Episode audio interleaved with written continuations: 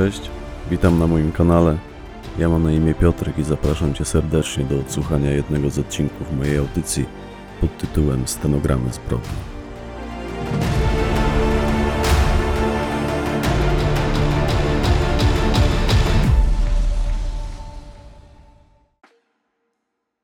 Gocha. Część pierwsza. Z pamiętnika Małgorzaty G. Ponura i duszna izolatka, w której przyszło mi odsiadywać wyrok, w kryminalnym eterze nosiła miano legendarnej.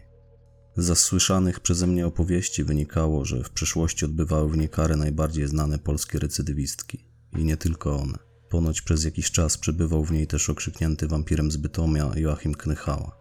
A personalia owych recydywistek? No cóż, muszę przyznać, że ich nie pamiętam. Ten temat jakoś nieszczególnie przykuł moją uwagę. Niestety sporo szczegółów życiorysu Knychały wciąż mam w pamięci. Nie są mi też obce życiorysy innych głośnych morderców. Wiedzę o losach sporej ilości zwyrodnialców zdobyłam podczas służby w Wydziale do Spraw Zabójstw i Walki z Terrorem Kryminalnym Komendy Stołecznej Policji. Podobną wiedzę miałam okazję przyswoić sobie później w Szkole Wywiadu w Starych Kiejkutach, gdzie zmuszona byłam przestudiować sylwetki najgłośniejszych seryjnych maniaków. Ich cechy charakteru, motywy oraz modus operandi ze szczególnym naciskiem na technikę uśmiercania ofiar. Co więcej, musiałam nawet zdać z tego egzamin. Osobiście nie bardzo wierzyłam w pogłoski o wampirze z Bytomia odbywającym wyrok w mojej celi z jednego prostego powodu. Rozczytując się kiedyś w gazetce ściennej traktującej o historii tego zakładu, dowiedziałam się, że mój oddział od samego początku był przeznaczony wyłącznie dla kobiet.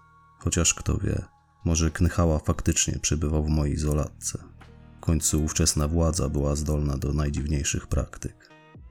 Kończyłam właśnie dziewiątą serię pompek, gdy. Nie, nie pompek. Uginania ramion w podporze przodem, tak to ćwiczenie poprawnie się nazywa, o czym dowiedziałam się dopiero pod kluczem.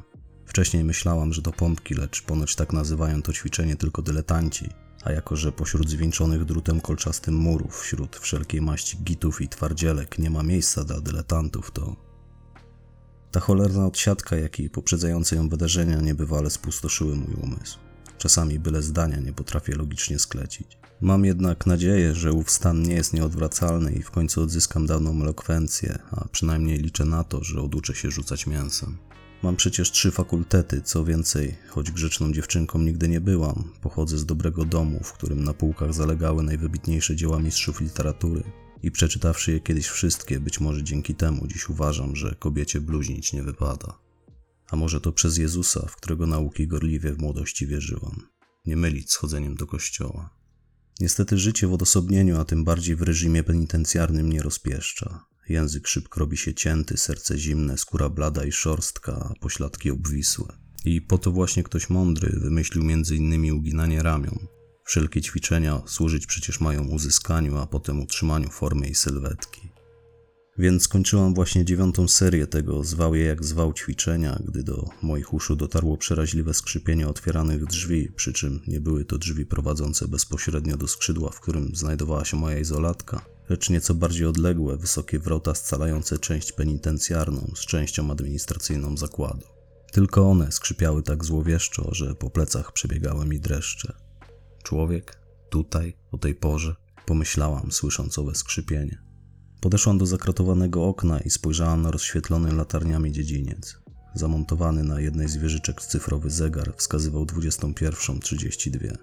Na korytarzu na powrót zapanowała wtedy cisza. Wzruszyłam więc ramionami i wznowiłam trening. Charakterystyczne zgrzytanie zamków pozwoliło mi się domyślić, że kolejnymi drzwiami, które chwilę później otwierano, były te prowadzące do mojego skrzydła. Na moment zastygłam tuż nad podłogą i co się ze mną dzieje? Ani myśleć, ani mówić, a tym bardziej logicznie pisać.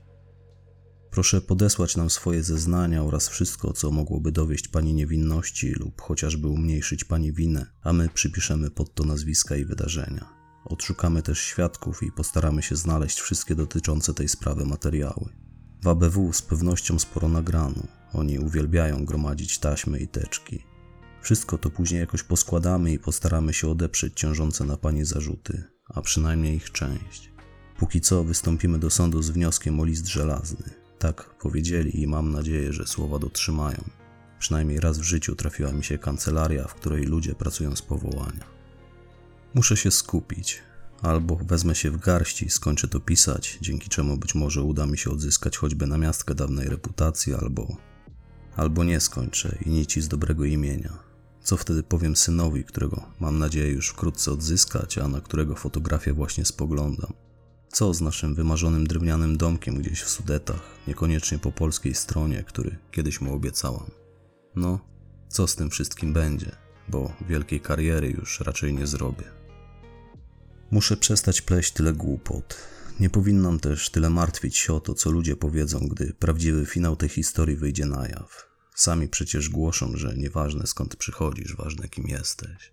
A kto wie, może kiedyś, gdy cały ten proces się już zakończy, bez względu na ostateczny jego werdykt, znajdzie się ktoś, kto zada sobie tyle trudu, by poskładać moje wspomnienia w całość i napisze na ich podstawie chociażby jakieś opowiadanie. Najlepiej takie bez lukru. Byłoby mi bardzo miło. A wracając do mojej historii, na dźwięk zbliżających się kroków wyprostowałam ramiona, zdjęłam stopy z taboretu i stanęłam na nogi. Otrzepałam się z kurzu i podeszłam do drzwi, pod którymi owe kroki zdążyły już ucichnąć. Chwilę później ktoś uchylił i spojrzał przez wizjer, potem zazgrzytał zamek i masywne drzwi wolno się otworzyły. Nie do opowiedzenia było moje zaskoczenie, gdy w progu mojej celi w towarzystwie szefowej oddziału kobiecego Aldony Szczupaczyńskiej ujrzałam najbardziej znienawidzoną przeze mnie kobietę na świecie, Julię Rutkowską. Była ona ostatnią osobą, którą spodziewałabym się zobaczyć w tym miejscu. W ułamku sekundy zaschł mi w gardle, a mój puls wzrósł do 500 uderzeń na minutę. Przynajmniej takie odniosłam wrażenie. Błyskawicznie też uraczyłam Rutkowską piorunującym spojrzeniem. Przez dłuższą chwilę stałam jak wryta. Serce biło mi jako szalałe, natomiast oddech wręcz przeciwnie. Zwolnił i spłycił się jak u drapieżnika, który podchodzi swoją ofiarę, szykując się do ataku. Przestałam nawet mrugać, już zupełnie świadomie, by w żadnym wypadku nie stracić ani ułamka tej chwili. Po tym jak Rutkowska skończyła wodzić wzrokiem po odrapanych ścianach mojej celi, nasze spojrzenia się spotkały. Potwierdziło się wówczas to, co podpowiadała mi intuicja. W wyrazie jej twarzy dostrzegłam strach. Julia Rutkowska wypowiedziała potem kilka słów, przy czym niełatwo przeszły one przez gardło. Brzmiały: Przygotuj się, jutro posmakujesz wolności. Choć cisnęła mi się na usta wyjątkowo brutalna riposta, udało mi się zachować ją dla siebie. Zachowałam też pokorową twarz. Zapomnij, suko, odparłam w myślach, zaciskając przy tym zęby, by pohamować rwący się do awantury język. Rutkowska trafnie odgadła, że z moich ust nie padnie żadna odpowiedź. Wycofała się z progu, dając tym samym Szczupaczyńskiej do zrozumienia, że nasze widzenie dobiegło końca i kilka sekund później drzwi mojej celi zatrzasnęły się z hukiem.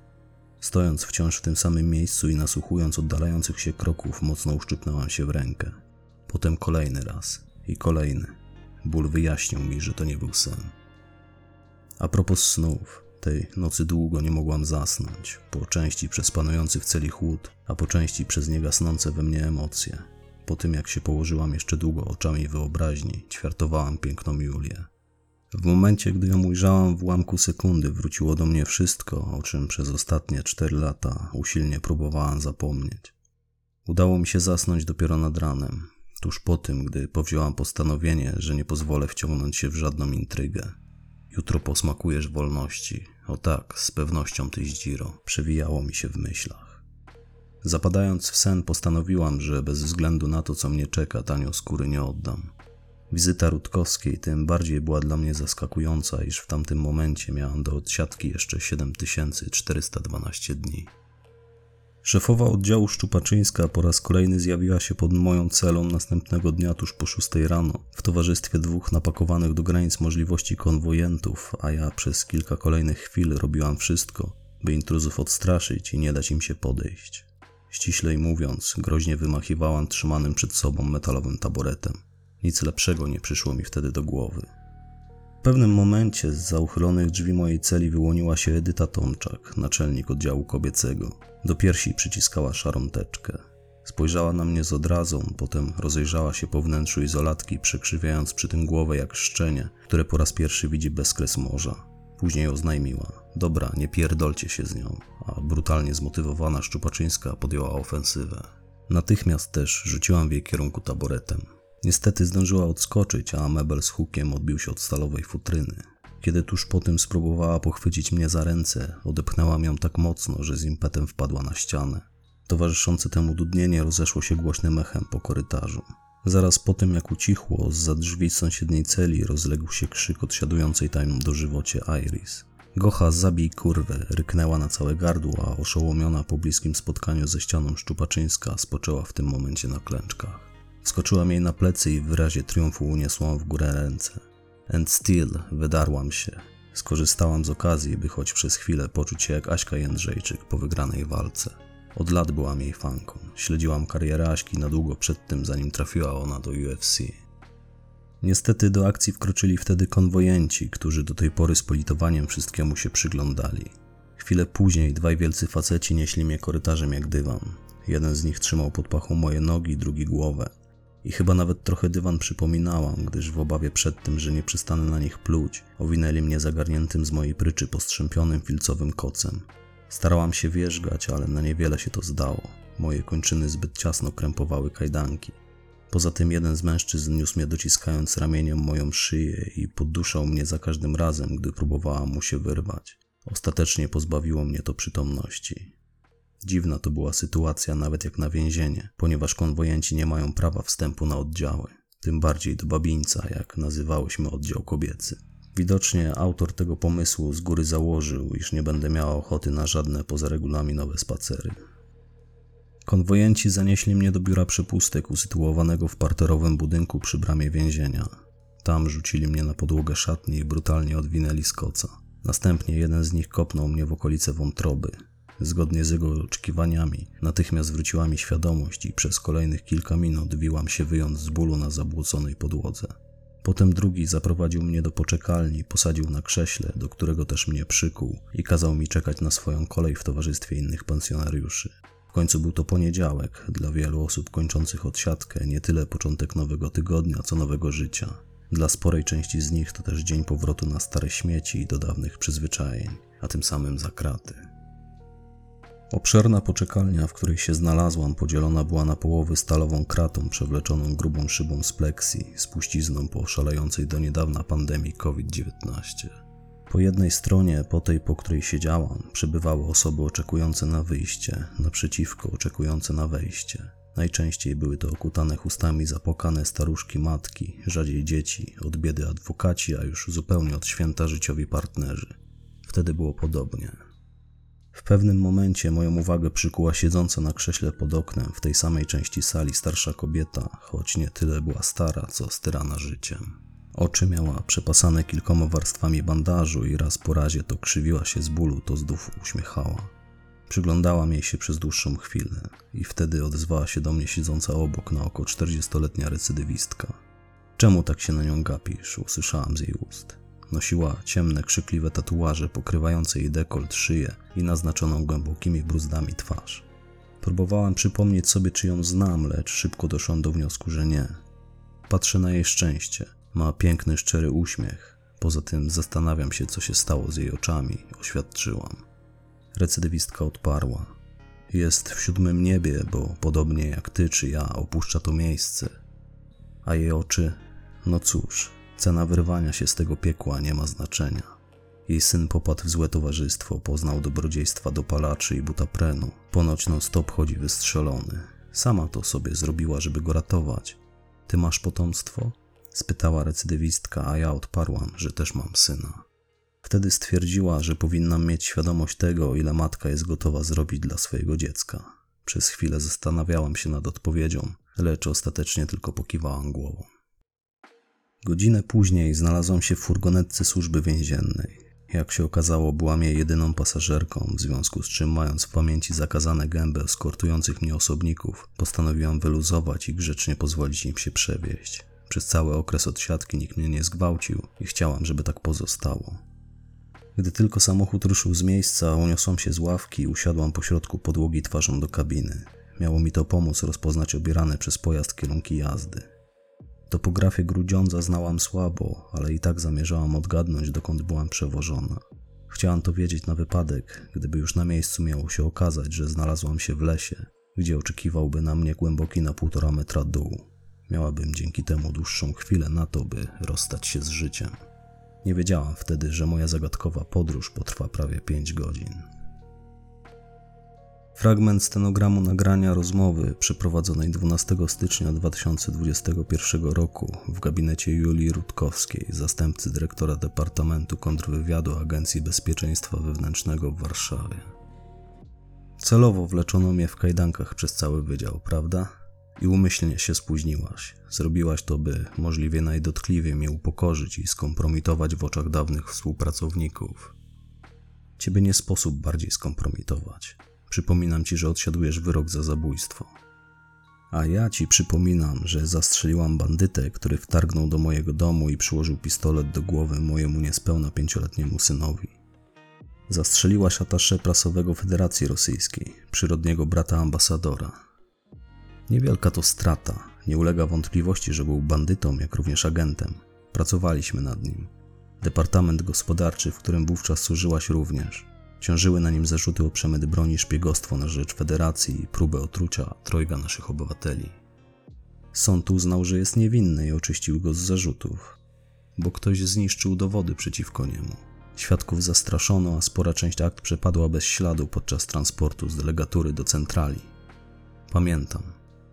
A pamiętasz, jak złożyłaś obciążające mnie zeznania? Bo ja nigdy ci tego nie zapomnę. Zeznawałam zgodnie z tym, na co wskazywały dowody. Zeznawałaś wbrew faktom. Wszystko wskazywało na to, że zastrzeliłaś go z zimną krwią. Oczywiście, że z zimną, a nawet z lodowatą. Nie spodziewasz się chyba, że mogłabym zawahać się strzelić do człowieka, który grozi śmiercią mojemu dziecku. Z ogromną przyjemnością patrzyłam, jak zdycha. Zresztą to samo wyznałam na wokandzie. Pamiętam. Więc powinnaś pamiętać, że postąpiłam tak z konieczności. Wyjęłam z sejfu broń i strzeliłam do niego już po tym, jak stoczyliśmy zaciętą walkę na gołe pięści. W sumie to tylko moje pięści były gołe. On oprócz Glocka miał też nóż i nieźle mnie nim poharatał. W zgliszczach twojego domu nie znaleziono żadnych śladów walki, żadnego noża ani Glocka. Bo ktoś wszystko uprzątnął zaraz po tym, gdy się stamtąd oddaliłam. Uciekłam z synem na rękach, a ogień strawił nasz dom. I dobrze, że uciekłam, bo Atasze Apriatkin nie był wtedy sam. Jego kompan, który stał na czatach, spisał się później na medal. Zdążył pozorować zabójstwo z premedytacją, zanim ogień na dobre się rozprzestrzenił. Ciężko mi w to wszystko uwierzyć, tym bardziej, że nigdy nie udało się ustalić tożsamości domniemanego wspólnika Apriatkina, jak również dowieść jego obecności w twoim domu. Ciężko ci w to uwierzyć, bo krótko służysz. Poza tym nie masz żadnego doświadczenia w pracy operacyjnej. Dzięki koneksjom tatusia trafiłaś od razu pod biurko. Mówi się za biurko. Nie musisz uczyć mnie ojczystego języka, tym bardziej, że akurat ty trafiłaś pod biurko. Przypomnieć ci pod czyje? Choć właśnie w tym momencie powinnam odesłać cię tam, skąd cię przywieziono, to dam ci jeszcze jedną szansę i udam, że tego nie słyszałam. Wracając do powodów twojego pobytu za kratkami, z ciała Andrzeja Jefimowicza Apriatkina wyjęto sześć kul, pięć z jego głowy. To rzeczywiście zadziwiające, biorąc pod uwagę fakt, że oddałam tylko jeden strzał w jego serce. Wszystkie pociski pochodziły z twojej broni. Porzuciłam ją tuż przed ucieczką z płonącego domu, biorąc syna na ręce. A jak odniesiesz się do tego, że zwłoki Apriatkina odnalezione w piwnicy twojego domu były skrępowane? Może wydaje ci się, że to ja go skrępowałam, albo mój syn, a potem któreś z nas podpaliło nasz dom. Nie zwykłam przytrzymywać skrępowanych facetów w piwnicy, tym bardziej dyplomatów.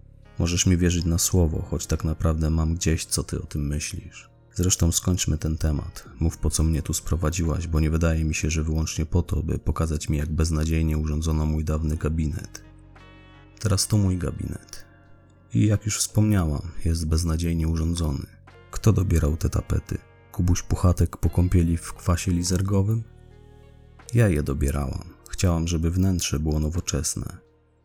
Moja cela jest bardziej nowoczesna. Nie bądź taka mądra, bo każę cię do niej odwieźć. Coś nie chce mi się wierzyć, że zadałaś nam obu tyle trudu, by powspominać ze mną stare czasy, więc powiedz w końcu, po co mnie tu sprowadziłaś. Jesteś tu na polecenie dyrektora tego departamentu, jednak tym razem nie chodzi o Twoje umiejętności kontrwywiadowcze, choć po części one także mogą Ci się przydać. O co więc chodzi? Przeszłaś do firmy z policji, wcześniej pracowałaś w stołecznym wydziale kryminalnym. Nie pracowałam, tylko służyłam. Policja to też służba. Do cholery jasnej zawsze musisz być taka dokładna. Zawsze. Przez jakiś czas służyłaś w sekcji poszukiwań celowych, tropiłaś ludzi wyznaczonych do zatrzymania ze względu na ich przestępczą działalność. Ścigałam zwyrodnialców i morderców, i co z tego? A to, że posiadasz doświadczenie w kryminalnej robocie. Podobnych ludzi jest na pęczki, co akurat mnie czyni wyjątkową. Całokształt, Twoje wykształcenie, doświadczenie, charakter i przede wszystkim firmowa przeszłość. Możesz jaśniej? Znalazłaś się tutaj z kilku powodów. Jeden z nich jest taki, że potrafisz dochować tajemnicy, a nam w tym momencie szczególnie zależy na dyskrecji. Wciąż nie rozumiem. Więc powiem to najprościej, jak tylko potrafię. Firma chce, żebyś podjęła się pewnego zadania. Ja? Zadania? Dla firmy? Tak, ty. Zechciej spojrzeć na tę fotografię. Fragment zeznań oskarżonej Małgorzaty G. Fotografia, którą pokazała mi wtedy Julia Rutkowska, przedstawiała wnętrze pomieszczenia przypominającego prosektorium.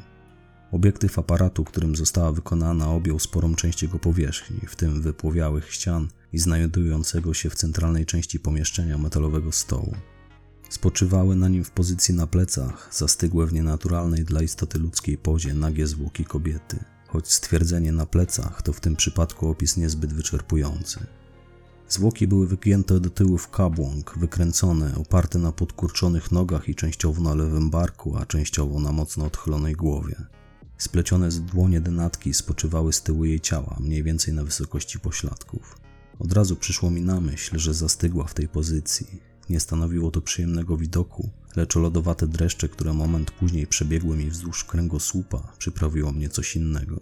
Otóż profil twarzy ofiary wydał mi się dziwnie znajomy. Chwilę później, gdy przyjrzałem się fotografii dokładniej, dotarło do mnie, kim jest ta kobieta, a raczej kim była w przeszłości.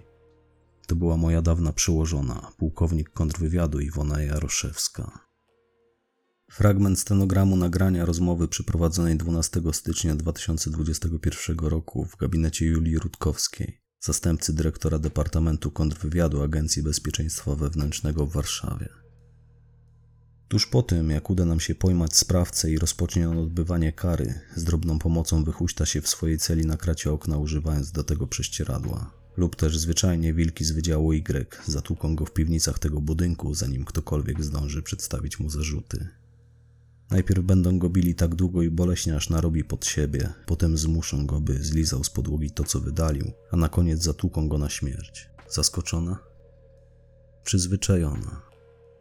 Według mnie ten zwyrodnialec tylko na to zasługuje. Marzę, by tak skończył. Chcesz wysłuchać naszej oferty do końca? Nie. Nie zapytasz, co mogłabyś otrzymać w zamian? Nie jestem zainteresowana waszą ofertą. Odwieźcie mnie do więzienia. Naprawdę chyba żartujesz. Naprawdę. Nikomu nie jestem nic dłużna, więc cała ta historia zwyczajnie po mnie spływa. A teraz bądź tak łaskawa, podejdź tu i otwórz te drzwi. Ech, gocha, gocha, ile zostało ci do odsiadki? Daruj sobie, jeszcze w tym tygodniu o naszym spotkaniu dowie się mój adwokat. Pytam, ile zostało ci do odsiadki. Odpowiedz. Czego ty właściwie ode mnie chcesz? Odpowiedz na moje pytanie. Dostałam ćwiary, policz sobie. Ćwiary, tak? Biorąc pod uwagę twoje dwie próby ucieczki i naganne sprawowanie, będziesz zmuszona odsiedzieć całość. Więc jeśli nie uda ci się wcześniej zbiec, co jest raczej mało prawdopodobne, na wolność wyjdziesz za za 7411 dni.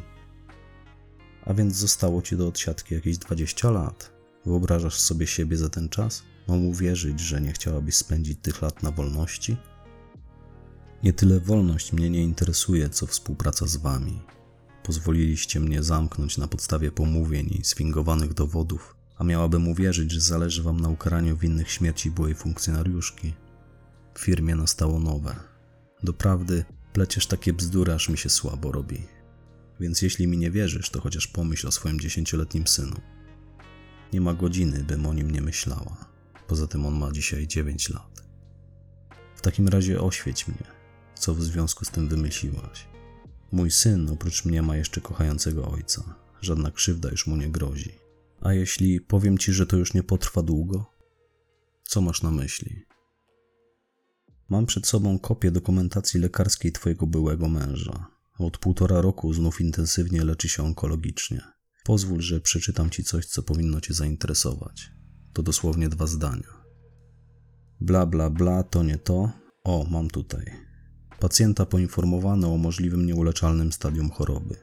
Wyraził żądanie o zachowaniu powyższego w tajemnicy. No i co z tego? Ten dokument jest z września ubiegłego roku. Zostało mu niewiele czasu. Zdajesz sobie sprawę, że w obecnej sytuacji twój syn już niedługo trafi do sierocińca? Przykro mi to mówić, ale w jego wieku raczej ma niewielką szansę na rodzinę zastępczą. Pomyśl o naszej propozycji. Naprawdę nie jesteś ciekawa, co przygotowaliśmy w zamian? Słucham, co miałabym otrzymać w zamian? Już o tym wspominałam. Wolność. Nie rozśmieszaj mnie. Dyrektor naszego departamentu Krzyż jest przyjacielem premiera. Ten jako zwierzchnik służb specjalnych i przyjaciel prezydenta mógłby postarać się o skrócenie okresu odbywania przez ciebie kary. Dzięki temu opuściłabyś mury więzienia już za jakiś czas. Przypadku, gdy skutecznie przyczynisz się do ujęcia osobniku odpowiedzialnego za śmierć Jaroszewskiej, być może w grę wejdzie nawet natychmiastowa cicha amnestia. Oczywiście, jeśli podołasz zadaniu i nie wykręcisz przy okazji żadnego numeru. Spójrz na mój policzek. Tu pod oko mi spójrz. Zapierdala tu jakiś czołg? Jedyne, co ci się tam rozjechało, to zmarszczki. O proszę, od kiedy to zostałaś mistrzynią ciętej riposty? Bo prawda jest taka, że ja nie mam zmarszczek, a poza tym nawet nie wiem, kto teraz jest premierem. A to zaskakujące. Zawsze wyróżniałaś się wiedzą o sytuacji w ojczyźnie. Dopóki ojczyzna się na mnie nie wypięła. Poza tym więzienna izolatka w wielu kwestiach bywa zaskakująco hermetyczna. Firma naprawdę jest gotowa sowicie cię wynagrodzić. Wiesz, że amnestia jest realna. Podobne przypadki nie są odosobnione. Tylko w zeszłym roku na nasz wniosek prezydent ułaskawił dwie osoby. Bandytów, z którymi zawarliście układy. Zauważ, że tobie też proponujemy zawarcie układu. Stawiamy przy tym kilka warunków. Słucham, jakie to warunki? Nie wolno ci kontaktować się z bliskimi. Nikt nie może się dowiedzieć, że opuściłaś więzienie. Nie bratasz się z policją ani z prokuraturą, nie ingerujesz w ich śledztwo, a prowadzone przez ciebie dochodzenie może dotyczyć tylko śmierci Jaroszewskiej. Jej mąż zostanie wtajemniczony w twój udział, jest godny zaufania. Nie chcemy natomiast, żeby rodziny pierwszej i drugiej ofiary przekazały mediom, że w śledztwie macza palce ktoś obcy. Nikt nie może powiązać firmy z ewentualnymi niepożądanymi wydarzeniami. Więc jak miałabym się zapoznać ze szczegółami tej sprawy? wyłącznie z pomocą dokumentów, które dla ciebie przygotowaliśmy. Możesz też rozpytać biegłych oraz męża Jaroszewskiej. Ale pamiętaj, tak jak wspomniałam, żadnego bratania się z policją. Robisz swoje, po czym bezszelestnie się wycofujesz. Na wyjaśnienie zagadki śmierci Jaroszewskiej i odnalezienie sprawcy masz 14 dni. Jeśli zawalisz, wracasz do paki. Jeśli ci się powiedzie, być może już wkrótce będziesz wolna. I najważniejsze, Gośka, jeśli się tego podejmiesz, a potem dotrą do nas słuchy, że grzebiesz przy sprawie swojego aresztowania, wrócisz za kratki, zanim zdążysz mrugnąć, bez drugiej szansy. Ile mam czasu na zastanowienie się? Twój czas właśnie minął. Podejmiesz się tego czy nie? Fragment zeznań oskarżonej Małgorzaty G. Wysoki sądzie, jak wynika z treści tych nagrań, nie miałam wyjścia. Uważam, że każdy, kto znalazłby się na moim miejscu, podjąłby się tego zadania. Zastanawiając się wtedy nad odpowiedzią, wciąż miałam przed oczami twarz syna, a w uszach słowa recydywistki, z którą rozmawiałam w poczekalni biura przepustek. Ostatecznie nie odpowiedziałam Rutkowskiej nic, pokiwałam tylko twierdząco głową. W tamtym momencie o Jaroszewskiej wiedziałam tylko tyle, że była mężatką. Domyśliłam się tego kiedyś na widok obrączki na jej palcu. Zawsze była skryta i niewiele o sobie opowiadała. Ciężko mi było wtedy cokolwiek o niej powiedzieć. Tym bardziej, że zupełnie nie wiedziałam, jak potoczyły się jej losy po moim aresztowaniu. Mogłam się tylko domyślać, że zerwała ze mną kontakt, by chronić swoją reputację. Zresztą wiele osób poszło w jej ślady. Rutkowska również i była to jedna z kilku spraw, których w tamtym momencie nie potrafiłam jej wybaczyć. W każdym razie zgodziłam się i to był błąd. Teraz kolejny proces, kolejna farsa. Tak, wysoki sądzie. Może to, co się później wydarzyło moralnie, nie było zbyt poprawne, ale postąpiłam tak, jak uważałam za słuszne. Fragment zeznań oskarżonego, byłego dyrektora Departamentu Kontrwywiadu Agencji Bezpieczeństwa Wewnętrznego Alberta Krzysza. Była dyrektor Departamentu Iwona Jaroszewska opuściła nasze szeregi przed czterema laty, kilka miesięcy po tym, jak sporządziła i podpisała rozkaz wydalenia ze służby oskarżonej Małgorzaty G. Wypowiedzenie złożyła w dniu, w którym zapadł wyrok w jej sprawie. Wcześniej zaciekle o nią walczyła. Zdawało mi się, wszystkim nam się zdawało, że sprawę jej aresztowania traktowała jak osobistą porażkę. Dziś ja siedzę za jej biurkiem, do niedawna moją zastępczynią była Julia Rutkowska, a z kolei jej zastępcą był dawny zastępca Małgorzaty G. Janusz Korotkiewicz. To wszystko było dość pogmatwane, wysoki sądzie, a dziś, ze względu na wszystkie te wydarzenia i późniejszą misję Małgorzaty, pogmatwało się jeszcze bardziej. W każdym razie wtedy w związku z nagłym zgonem emerytowanej pułkownik Jaroszewskiej w firmie, to znaczy w Agencji Bezpieczeństwa Wewnętrznego, zapanowała dość nerwowa atmosfera. Ta kobieta posiadała ogromną wiedzę i jak przypuszczaliśmy wciąż wiele poważnych kontaktów. Procedura stanowi, że bez względu na okoliczności musieliśmy przeprowadzić swoje dochodzenie w sprawie jej śmierci, równolegle do czynności prowadzonych przez policję i prokuraturę. Dlatego na naradzie kierownictwa ABW zapadła decyzja, by do odnalezienia jej mordercy wykorzystać byłą agentkę naszego biura siedzącą tu przed nami na ławie oskarżonych Małgorzatę G. I gdy padła taka propozycja, nikt nie oponował. Wiedzieliśmy, że lepszej opcji nie będzie, a że trzeba było ją do tego wyciągnąć z więzienia, no cóż, by osiągnąć wyznaczony sobie cel, firma zwykła imać się najróżniejszych metod. Nikt z nas wtedy nie przypuszczał, że to się tak skończy. Chcieliśmy dyskretnego śledztwa, bardzo dyskretnego, bez najmniejszej wzmianki w dokumentach. Zależało nam na szybkim schwytaniu sprawcy bez względu na metody. Szef wydał zgodę, by nasz departament objął nad tym pieczę i nadał sprawie ściśle tajną klauzulę. Uznaliśmy, że powołując do tego śledztwa Małgorzaty G, niczego nie ryzykujemy, natomiast ona sama sporo mogłaby zyskać. Jej zadaniem było odnaleźć sprawcę. Miała wskazać nam jego personalia i ewentualnie miejsce pobytu, a my mieliśmy zająć się nim po swojemu. Tak, wysoki sądzie, w grę wchodziła likwidacja. Dla firmy to sprawa honoru, ale już nasza w tym miała być głowa. Ręce Małgorzaty G miały pozostać czyste. Przede wszystkim zależało nam na tym, by w schwytaniu sprawcy agencja ubiegła inne organy. Fragment zeznań oskarżonej Małgorzaty G. I wtedy, wysoki sądzie, Julia Rutkowska pokazała mi kolejne zdjęcie. Przedstawiało wnętrze bogatego salonu z kominkiem, którego podłoga pokryta była krwawymi buchomazami. Na pierwszy rzut oka. Chwilę później spostrzegłam, że w wielu miejscach także ściany i meble pokryte były krwawym graffiti. Kolejne fotografie, które mi pokazała, tylko to potwierdziły. Samo pomieszczenie nosiło ślady stoczonej w nim walki. Na podłodze walały się różne przedmioty i potłuczone szkło, niektóre z brunatnych plam zawierały kształty ludzkich dłoni i stóp. Jak wynikało z dokumentów, które mi potem przedstawiono, Iwona Jaroszewska została zaatakowana we własnym domu i uprowadzona. Była później torturowana, a na koniec została zamordowana.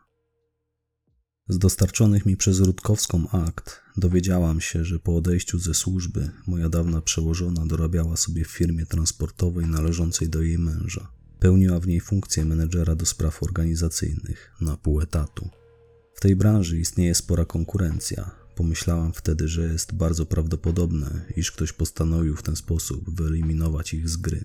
Ale w trakcie mojego niezbyt legalnego śledztwa szybko okazało się, że księgi jej męża były czyste. No powiedzmy, że w miarę czyste, a kontakty bez zarzutu. A wracając do mojego wyjścia z więzienia, choć powinnam to raczej nazywać czasowym opuszczeniem celi, Muszę o tym wspomnieć, bo to ważne dla sprawy. Ogólnie chyba muszę się nagadać. W końcu cztery lata mówiłam do ścian. Kiedy wyprowadzono mnie z gabinetu Rutkowskiej, Wysoki Sądzie, powłóczyłam skutymi kajdankami nogami w kierunku windy w towarzystwie pary agentów, a oczy kilkunastu pracujących po obu stronach przeszklonego korytarza kobiet i mężczyzn, analityków wspomagających agentów działających w terenie, skierowane były wyłącznie na mnie. pewnym momencie u końca korytarza przy szybie windy ujrzałam znajomą uśmiechniętą twarz ukrytą pod obfitą, czarną jak węgiel brodą. Ów brodacz, widząc, że go dostrzegłam, uśmiechnął się jeszcze szerzej, potem demonstracyjnie uniósł ręce i głośno zaklaskał. Ku mojemu olbrzymiemu zaskoczeniu, rytmiczny dźwięk klaskania pojedynczej pary rąk szybko przemienił się w dochodzący z okalających mnie szklanych witryn donośny żywiołowy aplauz. Czując, jak łzy cisną mi się do oczu, a po plecach przebiegają ciarki, spojrzałam za siebie, gdzie spodziewałam się ujrzeć Rutkowską. Przeczucie mnie nie myliło.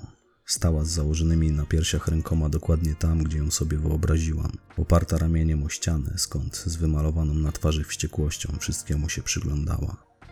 Sprawiała wrażenie, jakby przechodziła przemianę w zombie, a do pełnej transformacji brakowało jej tylko gnijącej, teczącej krwi stąpiane szczęki. Zdecydowaną większość tej widowni stanowiły osoby, które widziałam po raz pierwszy w życiu, a mimo to biły one w dłonie równie gorliwie jak reszta. Kilka z nich wznosiło nawet pokrzepiające mnie okrzyki. Postanowiłam odwdzięczyć się im za ciepłe przyjęcie i teatralnie się ukłoniłam. Gdy wrzawa przybrała na sile, ponownie spojrzałam za siebie, by sprawdzić, jakie wywarło to wrażenie na mojej największej fance. Z przykrością stwierdziłam wtedy, że ta zapadła się pod ziemię. Nikt nie może się dowiedzieć, że opuściłaś więzienie. Wspomniałam jej słowa, przyglądając się twarzom kilkunastu otaczających mnie osób. Gwar i oklaski szybko zaczęły przygasać. Z wymalowaną na twarzy satysfakcją ruszyłam naprzód, by wreszcie dotrzeć pod drzwi windy, gdzie z rozpostartymi ramionami oczekiwał na mnie autor tego zamieszania, mój dawny partner, a ówczesny zastępca Rutkowskiej Janusz Korotkiewicz. Natychmiast też przypomniałam sobie, jak wyjątkowo zgrany duet w przeszłości tworzyliśmy. Ja prowadząc czynności w terenie, a on wspomagając mnie z zabiórka. Współpraca szła nam równie dobrze, gdy oboje awansowaliśmy potem na stanowiska kierownicze. Kiedy stanęliśmy twarzą w twarz, przez moment z tęsknotą wpatrywaliśmy się w siebie. Potem, nie pytając nikogo o zgodę, rzuciłam mu się na szyję. Zamieniliśmy kilka słów, oczywiście na pytanie, co ty tu robisz, odpowiedzieć mu nie mogłam. Potem wsiadł z nami do windy, a ostatecznie odprowadził nas aż do wyjścia. Tam czule pogłaskałam jego przypruszone siwizną włosy. Stanowiły wyraźny, a jednocześnie miły kontrast dla jego czarnej brody. Wtedy on się uśmiechnął, po czym potarł palcami płatek mojego ucha. Dawniej zwykł tak robić w ramach pochwały, gdy spisałam się w czymś na medal. Nazywaliśmy to pochwałką i był to nasz swoisty rytuał. Po powrocie z udanej misji miałem w zwyczaju meldować się przy jego biurku, choć byłam od niego starsza zarówno stopniem, jak i służbą, w oczekiwaniu na pochwałkę, a Janusz czynił wówczas swoją powinność. Od przyznanej mi wtedy pochwałki błyskawicznie zrobiło mi się ciepło na sercu. Ponownie przyjrzałam mu się od stóp do głów. Zauważyłam wtedy, że czas zdążył już odbić na nim swoje piętno.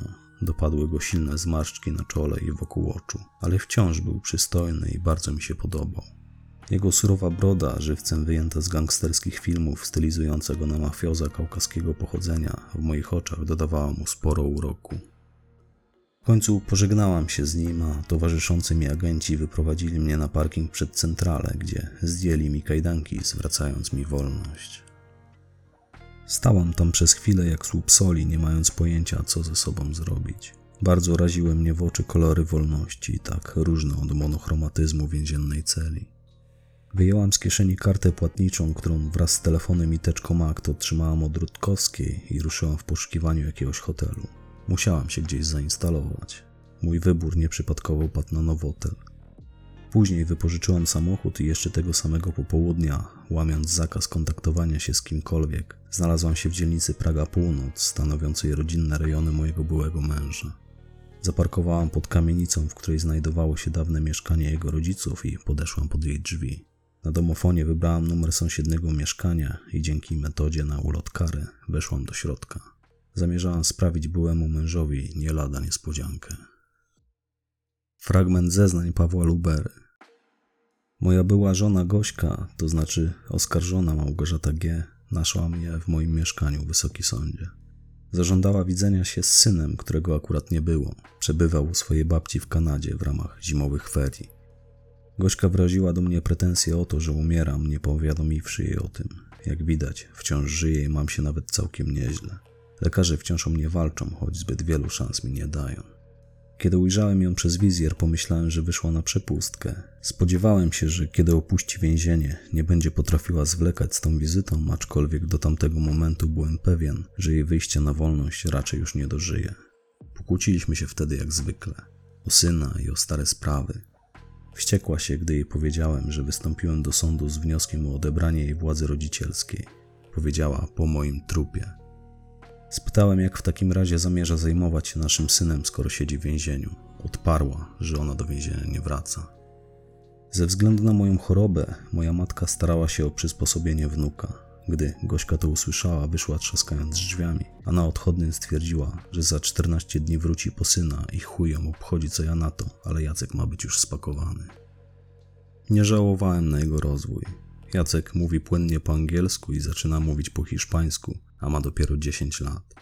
Sporo przez nią przepłakał. Ja sam długo próbowałem o nas walczyć. Niestety COVID mnie dobił, choć sam nigdy się nim nie zaraziłem. Przez lockdown musiałem zwinąć interes, bo ja przez 15 lat prowadziłem studio fotograficzne w Wysoki Sądzie. Na dodatek dzisiaj każdy może robić świetne zdjęcia dzięki filtrom i programom do obróbki. Jestem tradycjonalistą. W swojej pracy nigdy nie korzystałem z dobrodziejstw najnowszej techniki. Broniłem się przed ingerencją w obraz rękoma i nogami i chyba to zdecydowało o tym, że jako dokumentalista już jakiś czas temu odszedłem do lamusa. Mimo wszystko do niedawna mnie i mojemu synowi żyło się całkiem dobrze, dopóki choroba zupełnie mnie nie pogrążyła. Gośka wyraziła do mnie pretensje, że w trakcie czterech lat jej odsiadki ani razu nie widziała się z synem. To była moja decyzja. Podjąłem ją wyłącznie dla dobra Jacka. Po co miałby w każdy pierwszy piątek miesiąca krajać sobie serce na kawałki, patrząc na matkę przez kraty? Fragment zeznań oskarżonej Małgorzaty G. Do hotelu wróciłam dopiero późnym wieczorem. Przedtem Wysoki Sądzie długo spacerowałam tam i z powrotem wzdłuż brzegu Wisły, paląc jednego papierosa za drugim i nie mogąc oderwać oczu od wielkomiejskiej panoramy. Po raz pierwszy otulona zimową maurą Warszawa wydała mi się piękniejsza niż latem. Zachwycałam się każdym widokiem, każdym gasnącym lub nowo pojawiającym się w oddali światłem, mimo iż dopadła mnie straszna migrena, a siarczysty mróz spowodował, że już po kwadransie swojego spaceru cała się trzęsłam. Przez cały dzień też nic nie jadłam, ale postanowiłam odpuścić sobie jakikolwiek posiłek. Wiedziałam, że nic nie przeszłoby mi przez gardło, tym bardziej, że od samego rana zalegała mi w nim globus hystericus.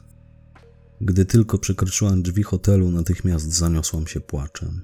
Biorąc pod uwagę wydarzenia tamtego dnia, jestem zdania, że i tak długo wytrzymałam. Płakałam jak bóbr, a właściwie ryczałam jak zażynane zwierzę. Nawet znalazłszy się za kratami, nie płakałam tak histerycznie i żałośnie. Tonęłam we łzach, na dodatek raz po razie wstrząsały mną też dzikie spazmy. Poszukiwaniu sposobu na to, by je stłumić, kuliłam się, przykrywałam kołdrą, wskakiwałam na łóżko, zeskakiwałam z niego na podłogę, turlałam się po niej w lewo i w prawo. Potem wskakiwałam z powrotem na łóżko, gdzie z kolei wyłam w poduszkę, by później znów wylądować na podłodze. Wyłam, nie mogąc przy tym złapać oddechu. Stwierdziłam potem, że gdyby obserwował mnie ktoś postronny, z pewnością uznałby, że postradałam rozum. Nieco mi się polepszyło, gdy włączyłam telewizor i zapaliłam w pokoju wszystkie możliwe źródła światła. Wówczas zdołałam sobie jakoś przetłumaczyć, że w najbliższych dniach dam z siebie wszystko i zachowam wolność, że wszystko będzie dobrze, że nie jestem na świecie sama. Po opanowaniu ataku histerii wzięłam długi prysznic. Potem ubrana w szlafrok wyszłam na taras, gdzie z kołdry i poduszek uwiłam sobie gniazdo wewnątrz stojącego tam wyplecionego na wzór kokonu ratanowego fotela. Chroniąc się w nim przed chłodem, podjęłam próbę zapoznania się z aktami dotyczącymi sprawy śmierci Jaroszewskiej. Okazały się być bardzo ubogie. W międzyczasie opróżniłam całą butelkę szampana. Wydawało mi się to głupie, ale ludzkie. Niestety tylko wzmogło panujący w mojej głowie chaos. Myśli kłębiły mi się w głowie jak szalone. Nawet próbując się do tego zmusić, nie potrafiłam uwierzyć słowa Rutkowskiej o możliwości skrócenia mi kary, tym bardziej w jej gadkę o amnestii. Nie miałam wątpliwości, że nikt nie zgodzi się podpisać amnestii osoby słusznie czy niesłusznie skazanej za zabójstwo dyplomaty, ponieważ mogłoby to w prostej linii prowadzić do skandalu dyplomatycznego. Zdawałam sobie sprawę z tego, jak wielce było prawdopodobne, że nawet jeśli uda mi się schwytać sprawcę zabójstwa Jaroszewskiej, trafię z powrotem za kraty. Zapewnienia dawnej przyjaciółki o tym, że mam szansę odzyskać wolność, postanowiłam włożyć między bajki, Agenci ABW to doskonale wyszkoleni i nieźle opłacani łgarze. Sama w przeszłości takim łgarzem byłam. Tamtej nocy coś gwałtownie wyrwało mnie ze snu. Okazało się wtedy, że wciąż tkwiłam skulona pod kołdrą na hotelowym balkonie. Chwilę trwało, zanim zdołałam dojść do siebie i zorientowałam się, że zamiast na odrapaną ścianę celi spoglądałam na światła pogrążonej we śnie Warszawy. Z żalem przyszło mi się z nimi rozstać, gdy w obawie przed zamarznięciem zdecydowałam się kontynuować sen w łóżku. Paląc wcześniej papierosa, poprzysięgłam sobie, że nie wrócę do celi, cokolwiek miałoby się wydarzyć. Zbliżyłam się do szklanej balustrady, pomachałam mieniącym się w dole światłom i ciągnąc za sobą kołdrę, ruszyłam w kierunku sypialni. Zanim ponownie zasnęłam, zmuszona byłam opuścić na chwilę łóżko, by uchylić okno i wpuścić do pokoju nocny zgiełk miasta. Panująca w nim cisza zwyczajnie mnie przerażała. Wiem, wysoki sądzie, jak to wszystko brzmi. Sama czuję, że zamulam, ale już się chyba wygadałam. Chyba mogę już przejść do sedna, do przebiegu mojego śledztwa. Fragment zeznań biegłej Jadwigi Koszko, pełniącej obowiązki kierownika Zakładu Medycyny Sądowej Warszawskiego Uniwersytetu Medycznego. Kiedy tamtego dnia oskarżona pojawiła się w moim gabinecie, bezzwłocznie udałyśmy się w drogę do prosektorium mieszczącego się w podziemiach budynku. Im głębiej człowiek się tam zapuszcza, tym intensywniejszy unosi się w powietrzu drażniący zapach lizolu i kadzideł, tym bardziej ponure stają się zdające się nie mieć końca kolejne korytarze. To działa na wyobraźnię, nie wszyscy są w stanie to znieść. Niektórzy przychodzą wyłącznie do mojego biura, zabierają dokumenty i w popłochu wychodzą. Oskarżona była inna. Powiedziała, że koniecznie musi obejrzeć zwłoki. Kiedy znalazłyśmy się w chłodni, na moje polecenie jeden z dwóch przebywających tam młodych mężczyzn, moich praktykantów, otworzył drzwi lodówki i wysunął z niej metalową półkę, na której spoczywały zwłoki Iwony Jaroszewskiej. Potem zsunął pokrywające je prześcieradło, a ja podziękowałam mu za pomoc. Wtedy oskarżona przyjrzała się otaczającym ją zużytym sprzętom i ubogiemu wyposażeniu, przenosząc ostatecznie wzrok na stół. Nie uszło moje uwadze, że było to dla niej przykre doświadczenie, zwłaszcza widok niedbale założonych grubych szwów na klatce piersiowej ofiary. Niestety studenci czwartego roku medycyny nadal bywają bardzo niesforni.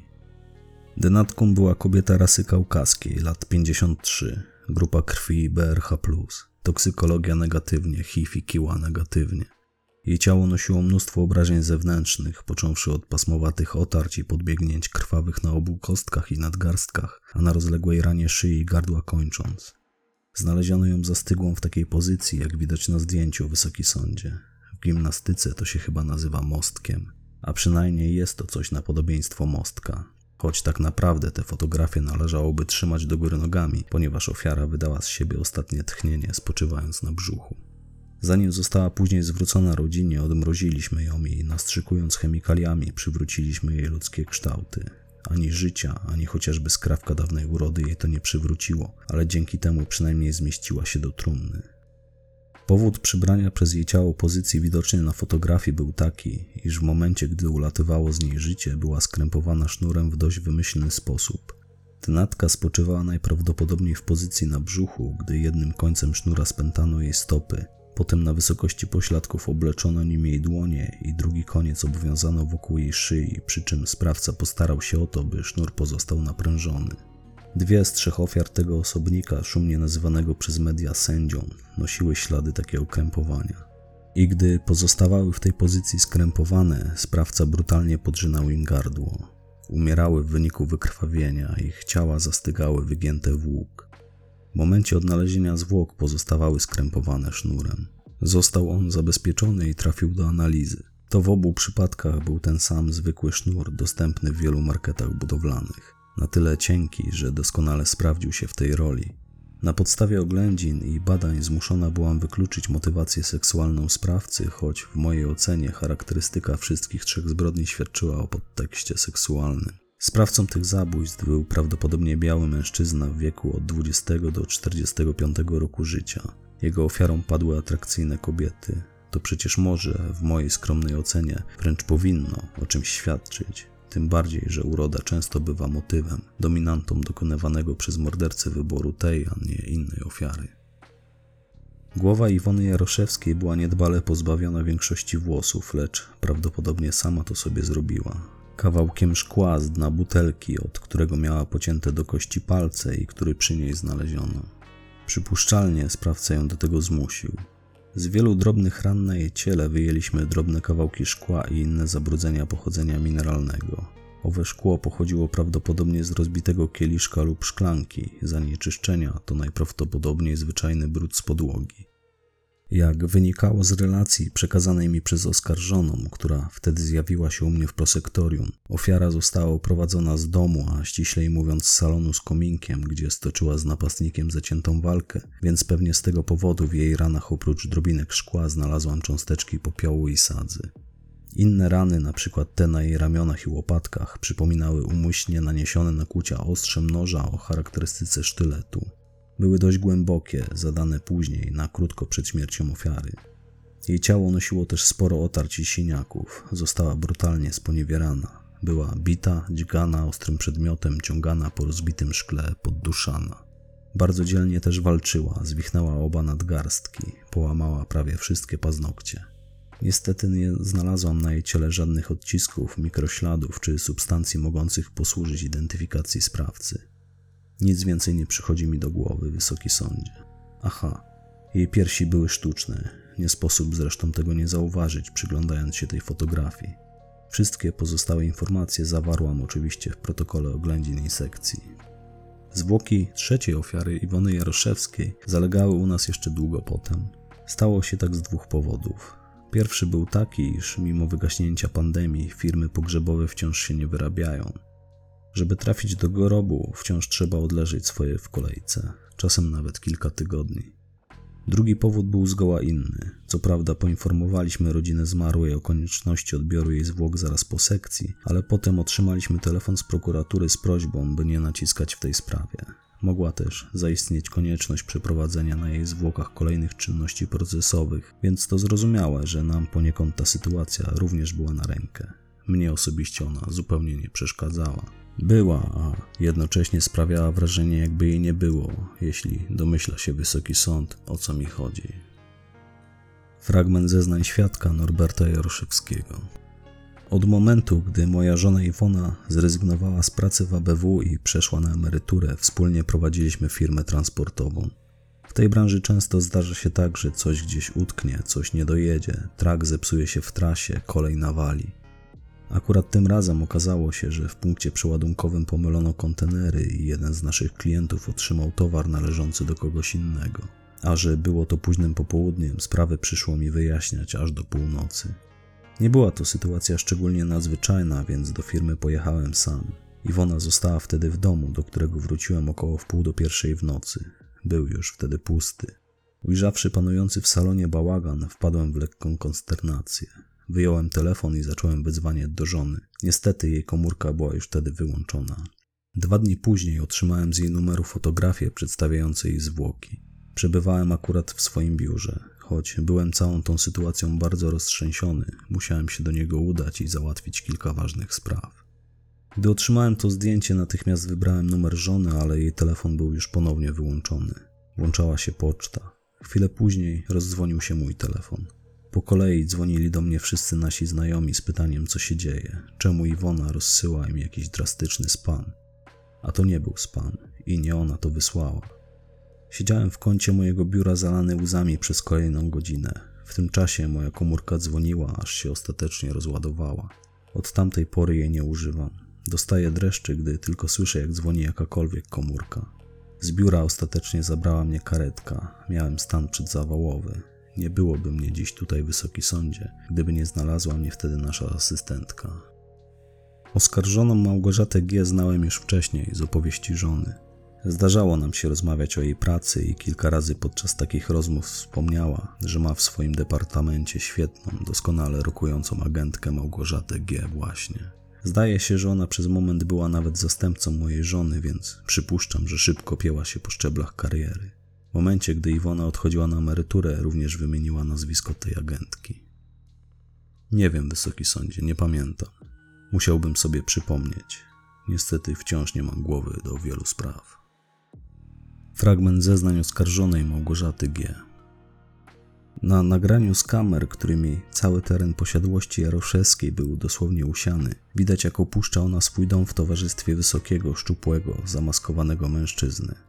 Ten zdawał się poganiać, trzymając przyłożony do jej pleców na wysokości łopatek przedmiot przypominający pistolet. Ona wyglądała na pokiereszowaną, twarz miała jakby zakrwawioną, lekko słaniała się na nogach. Mówiła coś do napastnika, lecz ten wydawał się pozostawać niewzruszony jej słowami. Brutalnie ją popychał i tym sposobem dowiódł do ulicy. Tam niestety obiektyw kamery już nie sięga. Chwilę później w kąciku obiektywu jednej z kamer można było zaobserwować prawdopodobnie fragment pojazdu w kolorze białym, który gwałtownie stamtąd odjechał. Miało to miejsce późno w nocy. Niestety z posiadanych przeze mnie informacji wynikało, że policja nie znalazła żadnych świadków tamtych wydarzeń. Ja w ciągu kilku pierwszych dni mojego śledztwa również. Zresztą za bardzo nie miałam na to czasu. Takie śledztwo wymaga zaangażowania mnóstwa sił i środków, a ja działałam sama i miałam tylko 14 dni. Na nagraniu z kamer znajdujących się na posesji Jaroszewskiej widać było coś jeszcze. Mianowicie to, że ofiara sama wpuściła napastnika do domu. Czy już wtedy wygrażał jej pistoletem? Nie wiadomo. Na filmie tego nie widać. Widać tylko, jak do drzwi podeszła zakapturzona postać, najpewniej mężczyzna, a po chwili spokojnie przekroczył próg i wszedł do środka. Powziąłem tezę, że Iwona Jaroszewska znała swojego oprawcę, choć metod na wejście do czyjegoś domu w ten sposób, nawet w nocy, sama znalazłabym przynajmniej kilka. Znane są przypadki, gdy ofiara wpuściła do domu mordercę, kiedy ten podał się za serwisanta sieci telefonicznej, policjanta, znajomego rodziny. Pora dnia również nie ma tu żadnego znaczenia. Dziś jest już za późno, by rozwodzić się nad tym, czy postąpiła właściwie. Jak się później okazało, myliłam się wtedy. Jaroszewska nie znała tego mężczyzny. To krępowanie, o którym wspomniała świadek Koszko, to stary sposób nawiązania jeńców. Krępując człowieka tą metodą, wysoki sądzie, zyskuje się nad nim całkowitą kontrolę. Dziś wciąż stosuje się na wielu komisariatach w celu wydobycia zeznań. Zresztą nie tylko tam. Mnie też kiedyś tej metody uczono. Ofiara mimowolnie wygina się w łuk, gdy sznurem stanowiącym umowną cięciwę łączy się jej stopy i szyję. Musi stale utrzymywać napięte mięśnie, by luzować sznury się nie udusić. Zwykle szybko opada z sił, a pętla wokół jej szyi się zaciska. Człowiek staje się skory do współpracy najwyżej po kilku minutach. Jeśli nie zostanie w porę oswobodzony, niechybnie czeka go śmierć. Szczególnie upodobały sobie tę metodę służby specjalne ze względu na jej wysoką skuteczność. Zrobiło się o niej głośno w czasie będącego farsą procesu załogi amerykańskiego więzienia w Zatoce Guantanamo. Opis tego więzienia w prosty sposób wypełnia definicję obozu koncentracyjnego, a ostatecznie uznano, że to przecież nic takiego. Torturowaliśmy owszem, ale po co drążyć? Nie wykluczałam, że sprawca również chciał swoje ofiary zmusić w ten sposób do jakichś wyznań.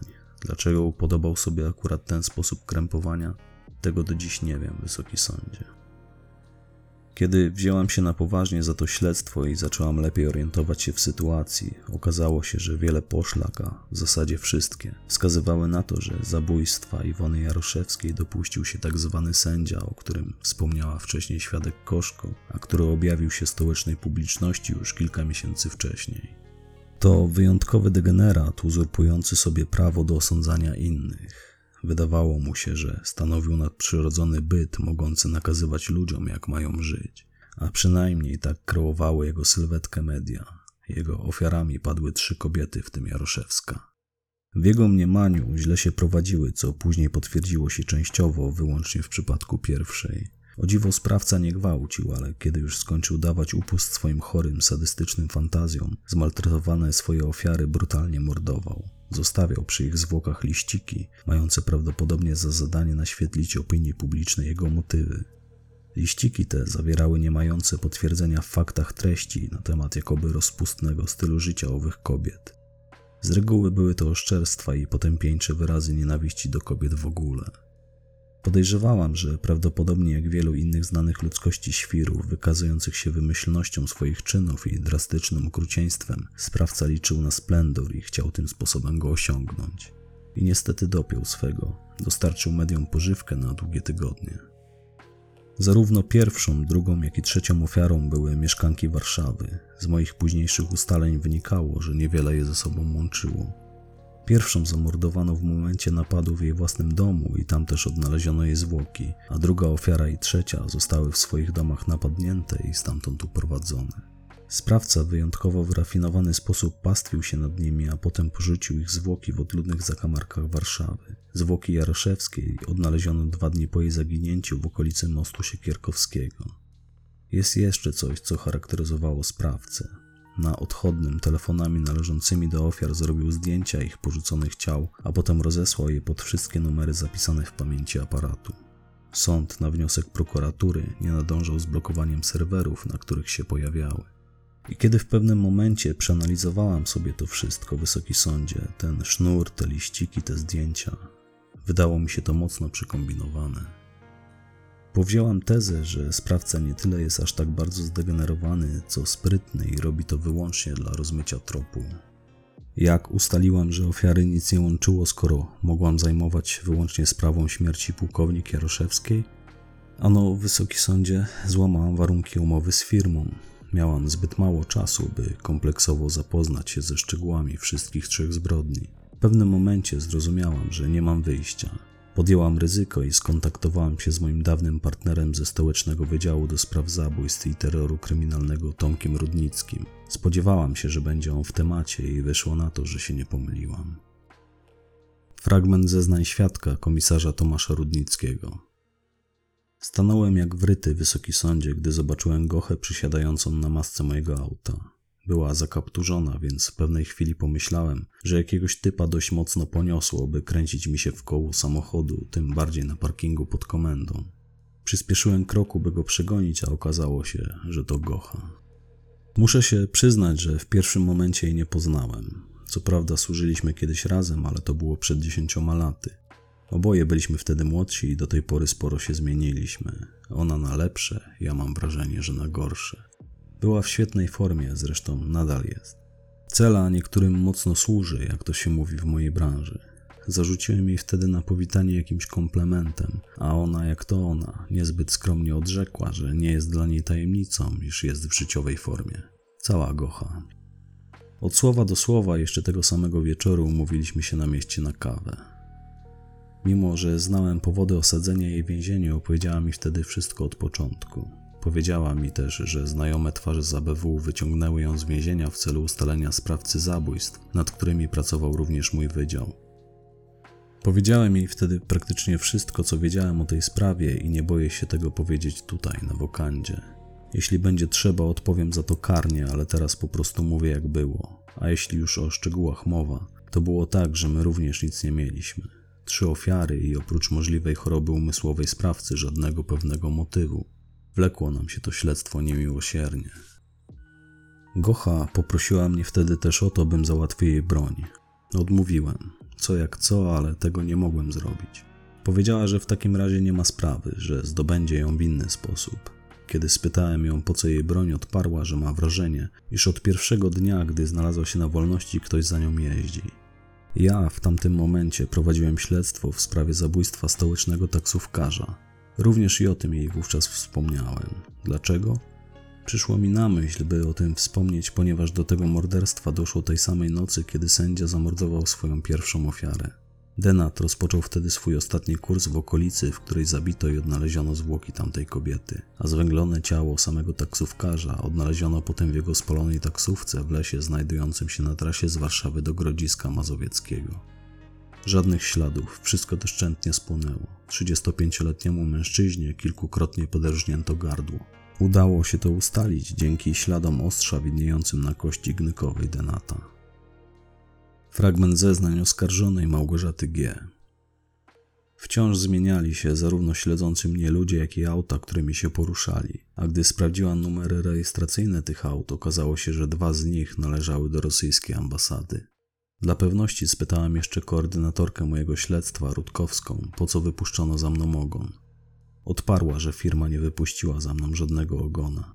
Tym sposobem ostatecznie dotarło do mnie, że śledzą mnie Rosjanie i że prawdopodobnie ktoś z firmy mnie sprzedał. Że mają w firmie jakąś wtykę, co zresztą nie było dla mnie niczym zaskakującym.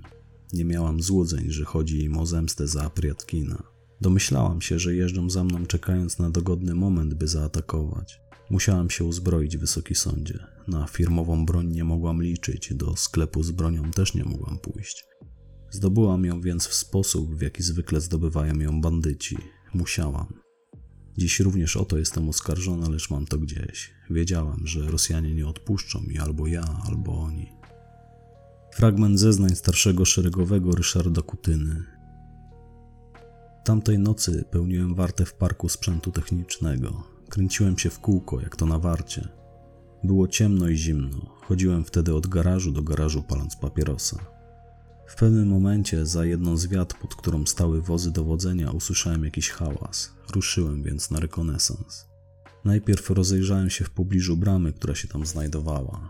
To jedna z kilku bram prowadzących do naszej jednostki. Akurat za nią znajduje się droga do pobliskiego lasu. Zwykle na warcie unikamy tamtego miejsca. Jest najgorzej oświetlone, często kręcą się tam jakieś zwierzęta i niektórzy wartownicy niepotrzebnie wszczynają przez to alarm. Spodziewałem się, że być może znów jakaś sarna zaplątała się w ogrodzenie, ale obszedłem całe ogrodzenie od tamtej strony i niczego niepokojącego nie zauważyłem. A gdy obróciłem się w stronę garaży i rozdeptałem rzucony na ziemię niedopałek, poczułem uderzenie w tył głowy. Nie pamiętam, co było dalej. Obudziłem się w garnizonowej izbie chorych z wielkim guzem, a jednocześnie ogromną pustką w głowie. Tam od kolegów żołnierzy dowiedziałem się, że zostałem napadnięty i skradziono mi broń. To był glauberyt, wysoki sądzie, i trzy pełne magazynki.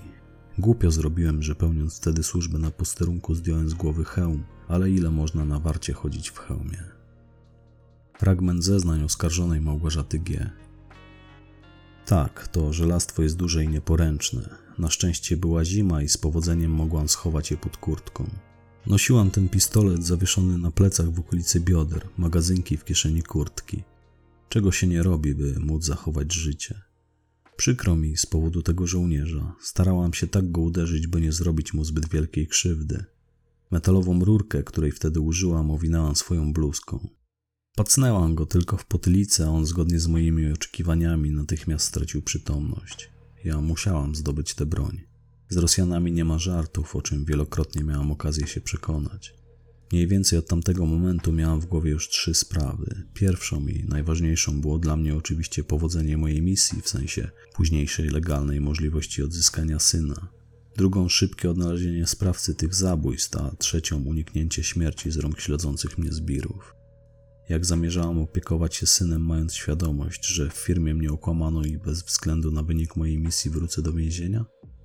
Nie będę ściemniać, wysoki sądzie, w razie czego zamierzałam w odpowiednim momencie zniknąć, bez względu na to, czy moja misja się powiedzie, czy nie. A że wyszło inaczej, trudno. Życie się na tym nie kończy. W każdym razie sumienie mi przez to nie krwawi. Tuż po tym, jak zaopatrzyłam się w broń, udałam się pod adres, który otrzymałam od Tomka, mojego dawnego partnera z policji.